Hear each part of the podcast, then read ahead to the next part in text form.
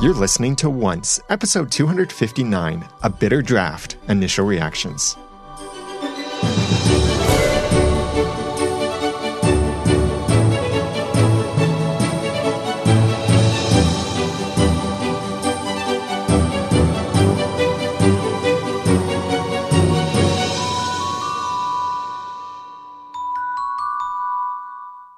Welcome back to another episode of Once, the unofficial podcast for ABC's TV show Once Upon a Time. I'm Daniel J. Lewis. I'm Erin. And we just finished watching this episode, A Bitter Draft, and we are ready with some initial reactions. These are only our initial thoughts, so we might be a bit all over the place. We will leave some things out because we're only talking about what stands out to us. We want your feedback for our upcoming full discussion. So you can email us feedback at oncepodcast.com. Call and leave a voicemail at 903-231-2221 or send a voice message through the website. And all of that and more will be in the show notes for this episode at oncepodcast.com slash 259. Let's get into this. Operation Cobra Part 2. Okay, I, I, I feel like they're out of names. I thought it was kind of cute because Operation Cobra originally was helping the people from Storybrooke find out who they were and remember. And now it's like helping the next generation of people cursed to find out who they are or what their story is. And also, interestingly, Henry's book that he's holding is Once Upon a Time, Part Two. right. I feel like Henry is a little bit too old to be making up operation names and walking around with storybooks. Is that just me? Uh, well, he did have his first profanity in this episode. I so didn't even I, notice. I guess he feels like he's growing up. But though, little tip here: you don't have to use profanity when you grow up. It's completely this optional. This is true. Definitely optional. I like the little discussion about sequels, and I think that puts in mind for us that of all of these stories that we're going to see, possibly the Three Musketeers and the Count of Monte Cristo and Aladdin and uh, Dr. Jekyll and Mr. Hyde and all of this stuff that we know we're seeing, plus everything we don't know that we'll see, like maybe 20,000 Leagues Under the Sea and uh, Sherlock Holmes or any of these others. I think they're basically telling us don't expect that the stories you know are the untold stories. The untold stories are what happened after the stories you know. Yep, I would definitely agree with that. Or in the case of our heroes, probably before or in the mixture of.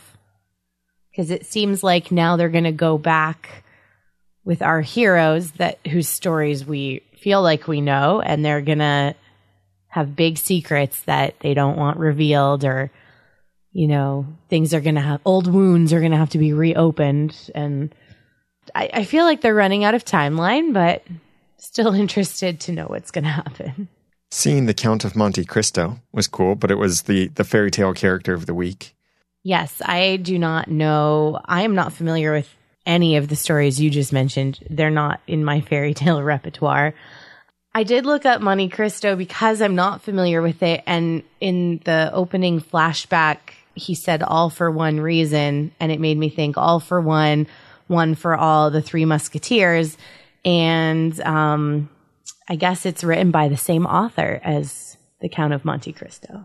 Yeah, and that was a nice little catch from you when uh, you caught that. I didn't hear that part of it, but it is true that both the Count of Monte Cristo and the Three Musketeers, among other books, are written by Alexandre Dumas and uh, published in the mid 1800s.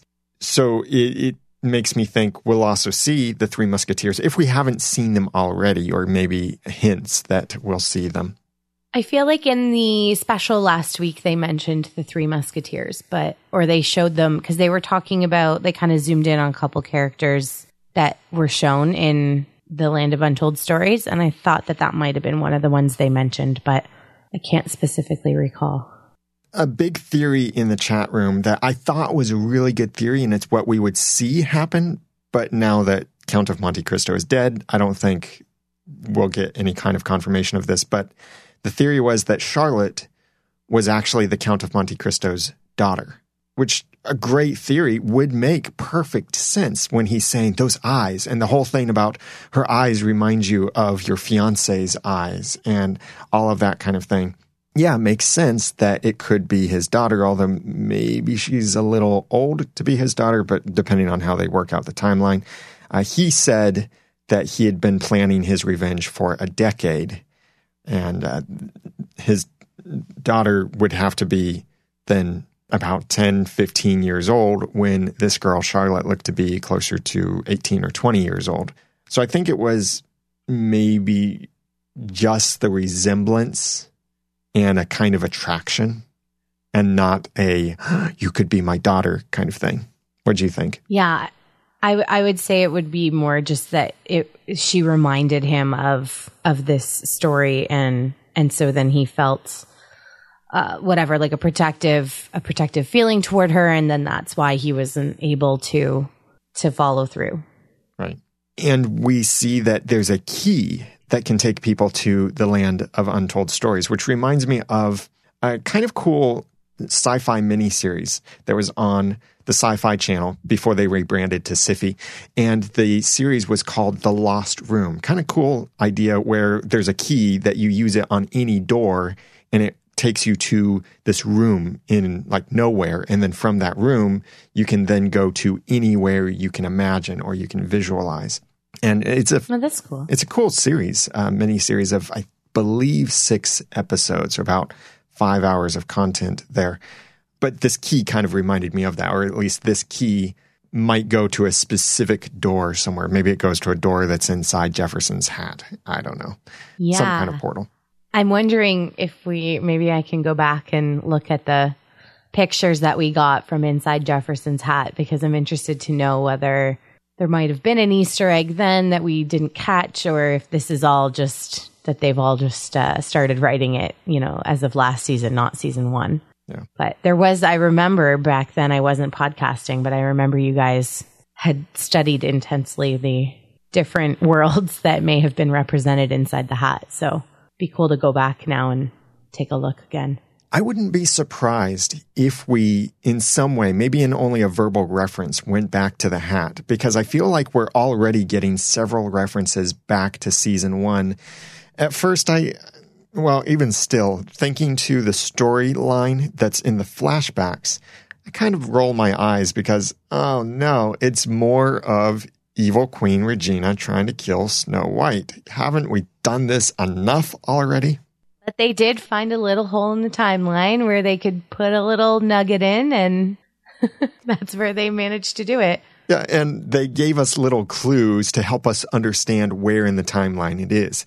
It's after Snow White and Charming were protected with that spell, and it's after Rumple gave Regina the dark curse so that she could hurt Charming and Snow in a different land, but it's before the curse was actually enacted and all of these other things. So uh, they they hinted at those little season 1 kind of things, which were kind of cool to get those little hints without them specifically laying it out for us or I feel like it wasn't exposited too much. One of the interesting things we learned from these flashbacks about the land of untold stories is that it seems everything comes to a standstill and is prevented from playing out. Time, poison, stories. so if you've got Yeah, I rem- cancer, that's where you should go. If you've got a cold coming on and you have an important business meeting or a podcast to record, go to the land of untold stories and record it there so that way the cold doesn't take effect. If you have anything looming, chores, deadlines, homework, taxes, go to the land of untold stories. That'll give you enough time to take care of it. It reminded me of Neverland in a sense, just because, and I feel like I've blocked this season out, but when Charming got poisoned in Neverland, he was fine. But as soon as he left, then he was going to die. Yeah. Did that even happen? Yes, that did happen. That was season uh, season three Three- material. 3A? Yeah. Okay. So it sounds like Neverland has that same kind of, and uh, in a sense, Neverland is, it's never, it's Neverland. Never, you're never going to have your story told because you never grow up. So seems very similar.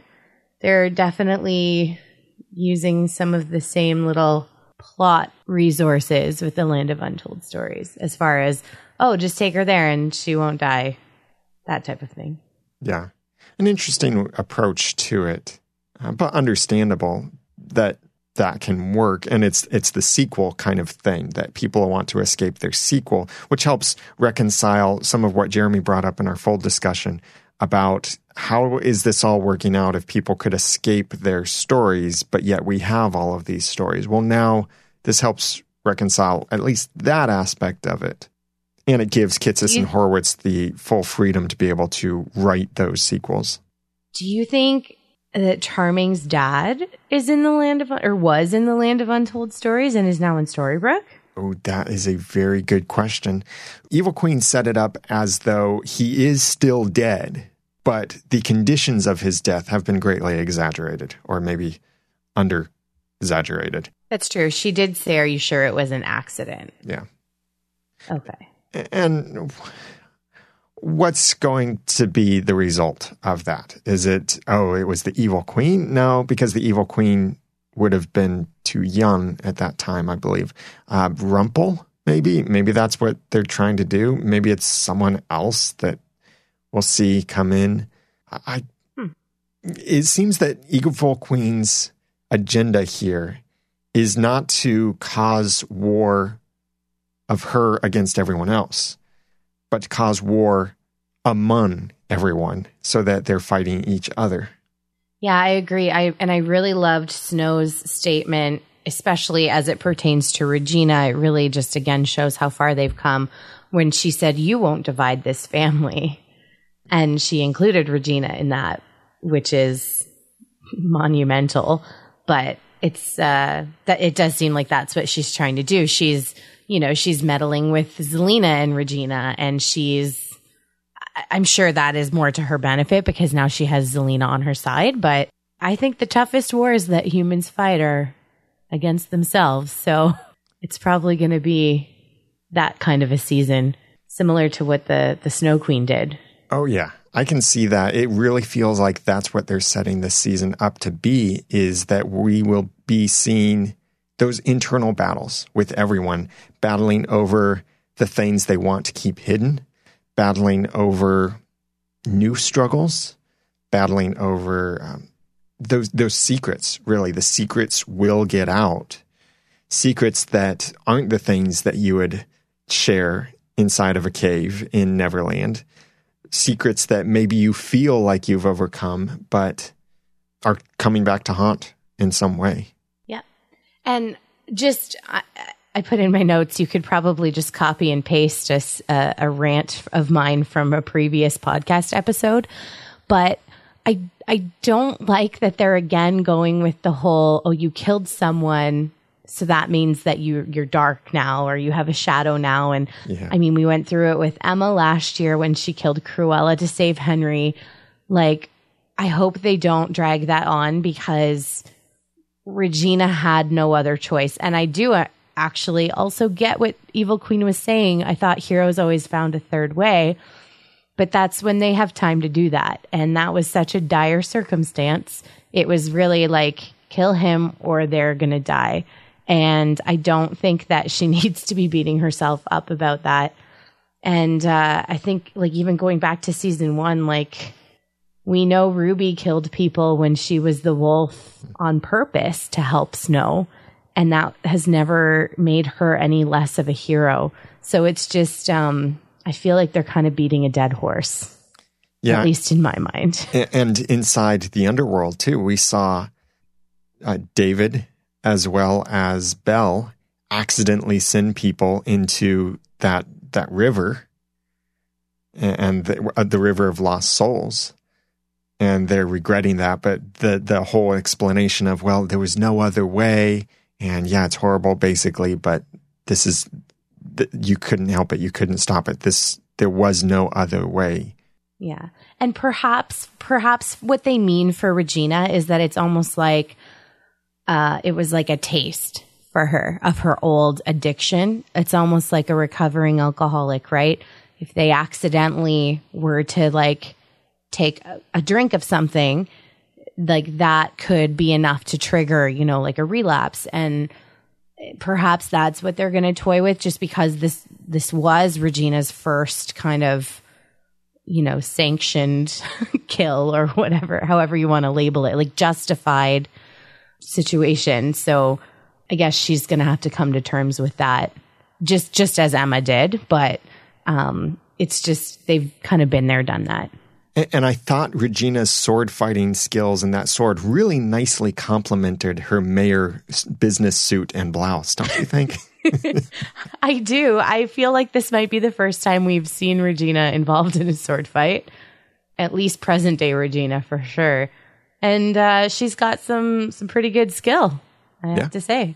Which, yeah. uh, as soon as I start seeing that, wow, Regina's pretty good with the sword, I start thinking, oh, hooded character was really good with a sword.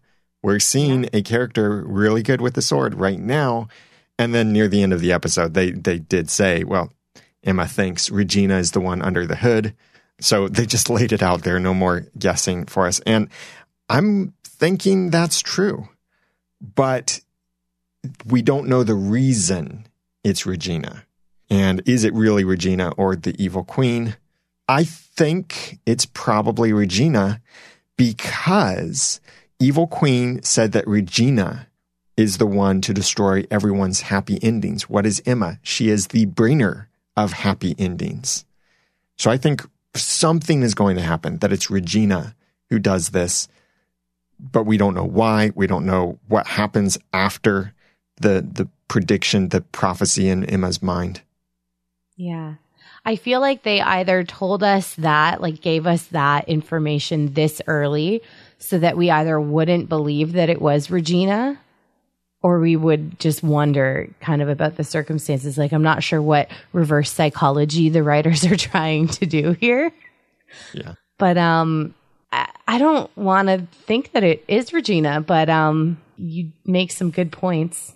And speaking of good points, I want to give some good points to our heroes who do not walk around in hoods, stabbing the heroes of the show and ripping happy endings from everyone. But our heroes are good heroes that give us good points. They earn good points. I'm sure they show up on time for everything. I'm sure they give 110% to everything. And one of the wonderful things that they do is support this podcast episode after episode.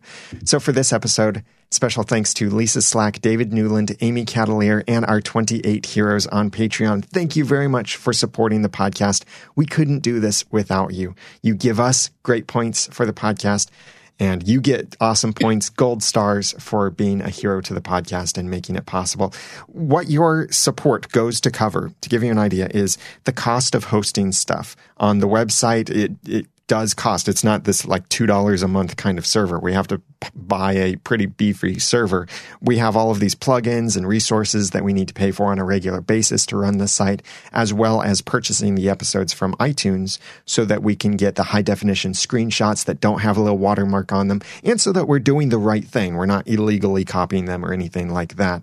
Uh, and then we can also be able to get the sound clips very easily. So your support enables this podcast. It really does. We're not just stuffing the money away for going out to Burger King or Wendy's every weekend, but we are putting it in the podcast, making this for you. So thank you. Thank you for our heroes. If you want to be a hero for the podcast as well, then please go to oncepodcast.com slash hero. And thank you for your support.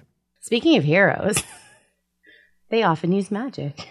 There's a lot of talk about magic in this episode. Uh, blood magic. I'm sure Jeremy will do a full recap on Wednesday. Uh, one point I wanted to make was magic dampening spell. Have we have we encountered that before? and why do they call it that?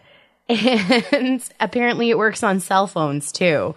That all seemed a little convenient. Even if they had let Henry make the call, Emma wouldn't have just poofed there. I don't think Emma poofs yet. So I just thought that making it also work on the cell phone was a little bit of a stretch.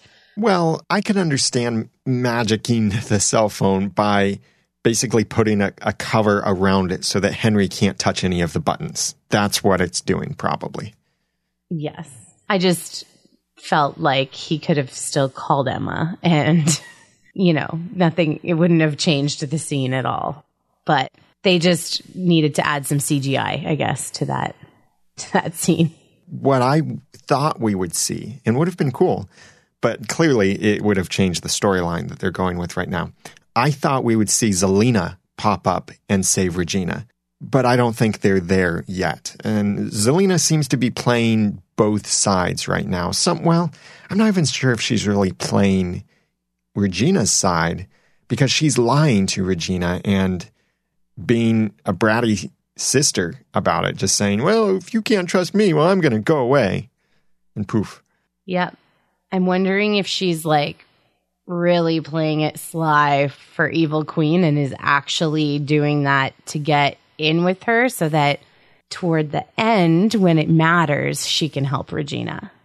Legit. That's what I would like to see because we've seen Zelena go back and forth, maybe more than Regina and Rumple. And it's been fast back and forth. Yes. Literally in the same episode, we've seen her go back and forth, I think twice at most in the same episode. Be good, then bad, then good, then bad, or the other way around, even. So I'd like to see her continuing to be good, but we as viewers are supposed to be thinking she's bad when you're a smart viewer. You know what's going on, or you, you have a pretty good idea what's going on. Just the look she had on her face when she realized Evil Queen had her baby. To me, that was telling a story too. So even if she is on the Evil Queen side, she's not totally there yet. Otherwise, she wouldn't be freaked out about the Evil Queen yeah. picking up the baby when she was crying. That was a kind of scary freaky, creepy sort of scene. But you know, that pales in comparison to the evil queen and Rumple scenes in this episode. I mean, first, Rumple sniffing her neck. Okay, kind of weird enough there. But then her trying to seduce Rumple inside his shop. That was all kinds of weird. Someone in the chat room suggested that what Rumple could have said is, Your seductions are pointless. Your questions are pointless. I was going to say, as long as he said it in his little sing songy way, which Evil Queen has also adopted apparently. Yeah. You let me show you how. there is more you need. Oh. They could sing a little duet together. Won't that be cute and romantic and Yeah. Yeah, all kinds of things. Um, in the chat room, they're saying evil. I guess that's one kind of ship you could call it. Is very disturbing. And Sydney said, "My skin is crawling." And Ash said, "Shudders. We all need Archie sessions." Ashley said, "Skin is still crawling." Remember the time we thought he was Regina's dad? Yeah. Well, and that's oh boy, the, the family relations here are all kinds of messed up. I mean, we thought it was funny when Rumple pointed out to Milah how connected Emma is with all of the family relationships, and Emma's very intelligent response. Huh. Well, now it's the other way around. That remember, Rumple almost had a romantic rendezvous with Cora, and the baby was almost going to be Rumple's son or daughter.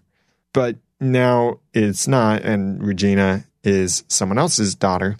But then Regina hitting on Rumple like that, just all kinds of weird. Yep. But she is very much evil queen. She's 100% pure evil queen. So it's it's understandable that she is all kinds of weird. I mean, remember, weird. after all, what she did to Graham when she was evil queen. And oh, Graham. Yeah, how that wasn't only uh, just, you know, I'm going to send you in my dungeon, but she said Graham would be her pet. So Evil Queen is quite evil, quite dark, quite weird in things. weird is a good word. Evil, dark, and weird. They did use a term in this episode that I don't think I've ever heard them use before, and that was magicking yourself around town. And I was just going to say, come on, guys. I used that term way back when I was in Steveston watching them film and I said, the word of the day is magicking. So I'm going to send Daniel a picture to put in the show notes from of my Facebook status from that day that basically it was Emma and Regina magicking the fake magicking because there was no CGI watching it live.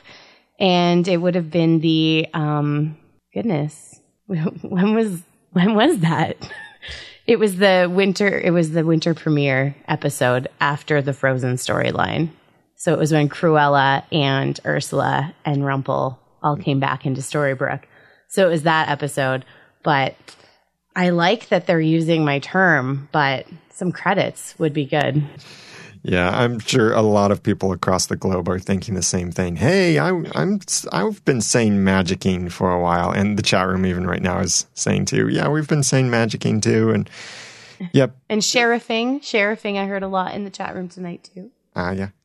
So we want to have you magic your awesome feedback and theories over to us. And here's the way you do it with technology. I don't need to explain to you how that magic works, but please email us your thoughts and theories for our upcoming full discussion, which will be on Wednesdays at 7 p.m. Eastern Time at oncepodcast.com slash live. Our contact information is on the website, and here it is for a quick reference feedback at oncepodcast.com or call any time of the day and leave a voicemail at 903-231-2221 or you can send a voice message through the website at oncepodcast.com. If you're calling in or sending a voice message, just please try to speak clearly and don't have any background noise going on so that we can hear you clearly and possibly be able to use your feedback in our upcoming full discussion when we have sound clips and we have screenshots and more research done on this to dig in depth into what's going on. And we'd love to have your feedback to be part of that. That's coming up on Wednesday at 7 p.m. Eastern over at oncepodcast.com slash live. Please connect with us on Twitter at Once Podcast. And I'm Daniel J. Lewis on Twitter at The Daniel J. Lewis. I'm Erin on Twitter at Erin J. Cruz. Please share this episode with your friends by going to oncepodcast.com slash 259. And until next time, remember, no matter what you do, the darkness will always be inside. And thanks for listening.